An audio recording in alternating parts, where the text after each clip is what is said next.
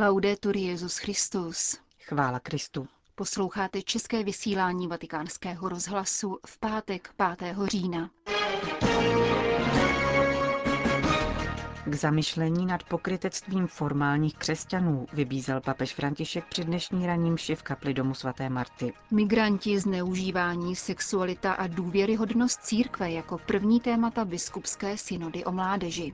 Jediná otázka zní, jak vést mladé za Kristem, říká jeden z mladých auditorů synody. To jsou hlavní témata našeho dnešního pořadu, kterým provázejí Johana Bronková a Jana Gruberová.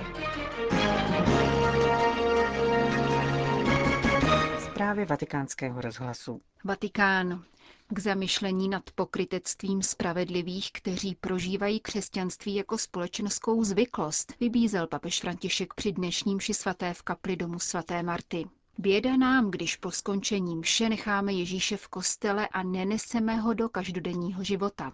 Jsme křesťané, ale žijeme jako pohané, kázal papež František v návaznosti na dnešní evangelium, v němž Ježíš napomíná obyvatele Chorazínu, Betsaidy a Kafarnaum za to, že navzdory zázrakům v něho neuvěřili. Na místo obyvatel těchto tří měst dosadíme své jméno, vyzval papež. Já, který jsem tolik obdržel od pána, narodil jsem se v křesťanské společnosti, poznal jsem Ježíše Krista, poznal jsem spásu, byl jsem vychován ve víře a přece velmi snadno zapomínám na Ježíše. Na druhou stranu slyšíme zprávy o lidech, kteří uslyšeli zvěst o Ježíši, obrátili se a následovali ho. My však, komentoval dále papež, jsme zkrátka zvyklí. A tento zvyk nám škodí, protože redukujeme evangelium na sociální či sociologickou záležitost a nevnímáme ho jako osobní vztah k Ježíši. Ježíš promlouvá ke mně, k tobě, promlouvá ke každému z nás. Ježíšovo kázání patří každému z nás. Jak je možné, že pohané, jakmile uslyšeli hlásání Ježíše, jdou s ním? A já, který jsem se narodil, narodila tady v křesťanské společnosti, podlehnu zvyku a křesťanství jako by se stalo sociální zvyklostí, kabátem, který jednou obléknu a jindy odložím. A Ježíš pláče nad každým z nás, když žijeme křesťanství formálně a nikoli reálně. Formalmente, non realmente. Pokud postupujeme takto, vysvětluje papež František, jsme pokrytci. Přistupujeme na pokrytectví spravedlivých. Existuje pokrytectví hříšníků, ale pokrytectví spravedlivých spočívá ve strachu z Ježíšovy lásky. Strachu nechat se milovat, když takto jednáme, chceme ve skutečnosti sami držet v ruce vztah s Ježíšem. Ano, chodím na mši, ale ty zůstan v kostele a já si půjdu domů sám. Tak se stává, že Ježíš zůstává v kostele, anebo pouze na křížku či svatém obrázku, pokračoval papež. Dnes můžeme zpytovat svědomí, majíce na paměti tento refrén. Bědati, bědati, protože jsem ti dal tak mnoho, dal jsem sám sebe, vyvolil jsem si tě, abys byl křesťanem. A ty dáváš přednost životu na půl, povrchnímu životu. Trocha křesťanství a svěcené vody je dobrá, ale nic víc. Ve skutečnosti, když žijeme tímto křesťanským pokrytectvím, vyháníme Ježíše ze svého srdce. Předstíráme, že v něm je, avšak vyhnali jsme ho pryč.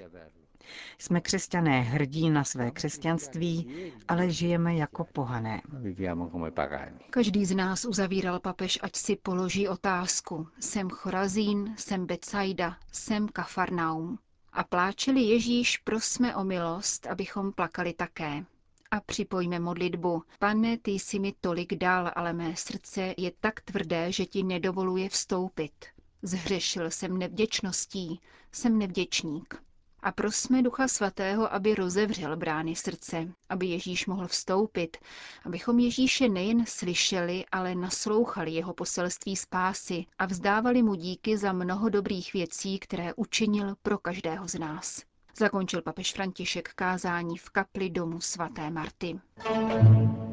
Vatikán. Migranti, kteří jsou téměř všichni mladí, sexuální zneužívání a další poklesky, za které chce církev žádat o odpuštění, ale také otázky tělesnosti a pohlavnosti jako dimenze, které nelze zadržovat, nýbrž doprovázet v rámci osobnostního rozvoje. Tato témata vyplynula z druhého jednacího dne biskupské synody, která se až do 28. října zamýšlí nad mladými lidmi, jejich vírou a rozlišování povolání. Během čtvrtečního dopoledne vystoupilo 25 účastníků synody. V odpolední části zaznělo 20 příspěvků. Práci biskupské synody popisují při každodenním briefingu ředitel tiskového střediska svatého stolce Greg Berg a nový prefekt vatikánského sekretariátu pro komunikaci Paolo Ruffini, aniž by udávali jména či zeměpisný původ autorů jednotlivých synodních vystoupení. Ve čtvrtek podali zprávu o složení synodní informační komise, do níž byly kromě zmíněného doktora Rufínyho a jezuity Antonia Spadára, ředitele časopisu Civilta Katolika, zvolení kardinálové Wilfried Fox Napier, Luis Antonio Tagle, Gerard Cyprien Lacroix a Christoph Schönborn spolu s arcibiskupem australského Sydney, monsignorem Antonym Fischerem. Podsekretář generálního sekretariátu biskupské synody Monsignor Fabio Fabene potvrdil, že původně zvolený kardinál Robert Sarach se své účasti v informační komisi z osobních důvodů vzdal a požádal o jmenování jihoafrického kardinála Napiera. Monsignor Fabene zároveň vysvětlil, že závěrečný dokument synody bude schvalován buď v jediném celku, anebo odstavec po odstavci. Bude záležet na struktuře dokumentu a proto nevylučujeme ani jednu z možností, uvedl sekretář biskupské synody. O svých dojmech z prvních plenárních zasedání synody o mládeži, víře a rozlišování povolání hovoří arcibiskup jeho afrického Darbanu, kardinál Wilfried Fox Napier. První dojem je, že synoda je velmi dobře zorganizovaná, takže na začátku byli její členové důkladně obeznámeni s pracovním dokumentem, poněvadž k tomu nutně nemuselo dojít dříve. Každá část dokumentu byla zvlášť vysvětlena a myslím si, že je to velmi užitečné. Potom zaznělo několik poměrně inspirativních reflexí. Rád bych zmínil také rozhodnutí papeže Františka o dodržení tříminutové chvíle k reflexi vždy po odeznění pěti diskusních příspěvků. Myslím, že je to velmi dobré, protože rychlý sled jedné promluvy za druhou skutečně nedovoluje vstřebat jejich obsah. No Lidi zvenku by zajímalo, zda biskupové budou skutečně schopni naslouchat hlasům mladých. Myslím, že je omyl, pokud si lidé myslí, že jako biskupové jim v našich vlastních vlastních diecézích nenasloucháme. Trávím s mladými lidmi poměrně mnoho času. Jednou z příležitostí je běžmování a to uděluji téměř každý víkend. Pak jsou tu další instituce a situace. Pravidelně navštěvuji školy a řekl bych, že v tomto jsem poměrně normální biskup, který žije v kontaktu se svými lidmi a setkávám se tedy dost často s mladými. Samozřejmě nezabývám se jejich problémy vědecky, od stolu a systematicky, ale přesto není těžké pochytit, o jaké problémy jde. Jaká hlavní témata chtějí podle vás předložit mladí katolíci z různých částí světa? Myslím si, že jedním z hlavních témat je jejich přináležitost k církvi. Vědomí, že jsou její součástí a že je církev přijímá, vede, pomáhá jim k poznání Ježíše Krista a ukazuje jej na příkladu těch, kdo ho poznali. A to je, myslím, klíčová role biskupů, kněží a řeholníků. Ukazovat mladým lidem, jak my sami docházíme k tomu, co je podstatné, předávat jim svědectví o tom, jak zásadní místo má Kristus v našich životech. Možná, že u vás v Jižní Africe je proto úrodnější půda než tady v Evropě. To je možná také pravda, ale na druhou stranu sociální média a všemocný tah světových médií, celosvětové ideologie, která se snaží vniknout do myšlení mladých lidí a nasměrovat je určitým způsobem, je také součástí reality, kterou si musíme uvědomovat. Uvedl pro naše mikrofony kardinál Wilfried Fox Napier.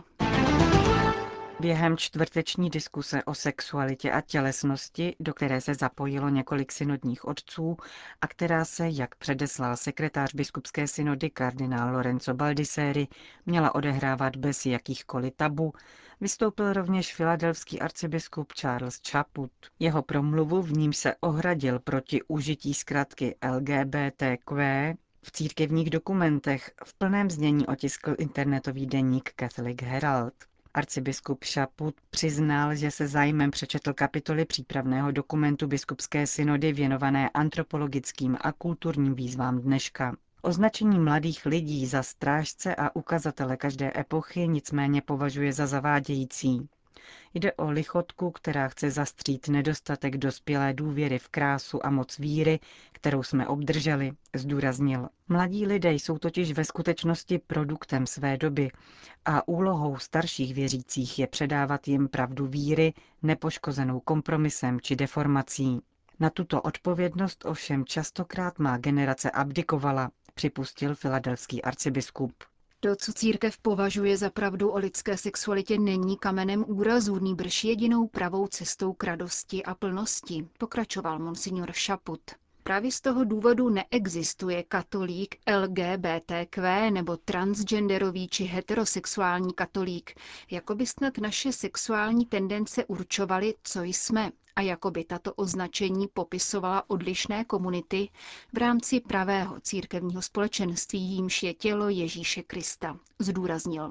Něco takového nebylo v životě církve nikdy pravdivé a není to pravdivé ani dnes. Z toho vyplývá, že zkrátka LGBTQ a obdobné by se neměly vyskytovat v církevních dokumentech, protože jejich užití nám podsouvá přesvědčení, že se jedná o reálné a autonomní skupiny lidí, ačkoliv církev prostě lidi tímto způsobem neklasifikuje. Uzavřel severoamerický arcibiskup s otázkou, proč v přípravném dokumentu biskupské synody schází poukaz na pravdivost církevního učení o sexualitě. Kromě synodních otců se synody účastní také 49 auditorů, z nichž 34 jsou vybraní zástupci mladé generace. Nejsou v synodní aule pouhými pozorovateli, ale mohou také vystoupit s diskusním příspěvkem jak na generálních schromážděních, tak v malých diskusních skupinkách. Jedním z nich je 25-letý Julien Paparella z Kanady. Vystudoval biologii a teologii na Katolickém institutu v Paříži a v současné době pracuje v McGill University v Montrealu jako pastorační asistent pro studentskou mládež. Jak říká v rozhovoru pro náš rozhlas, nechce v synodální aule přednášet své vlastní stanoviska a názory, ale otázky a potřeby mladých lidí, jejich starosti, otázky spojené s vírou a jejich žitou skutečnost, aby je církev mohla dnes lépe doprovázet.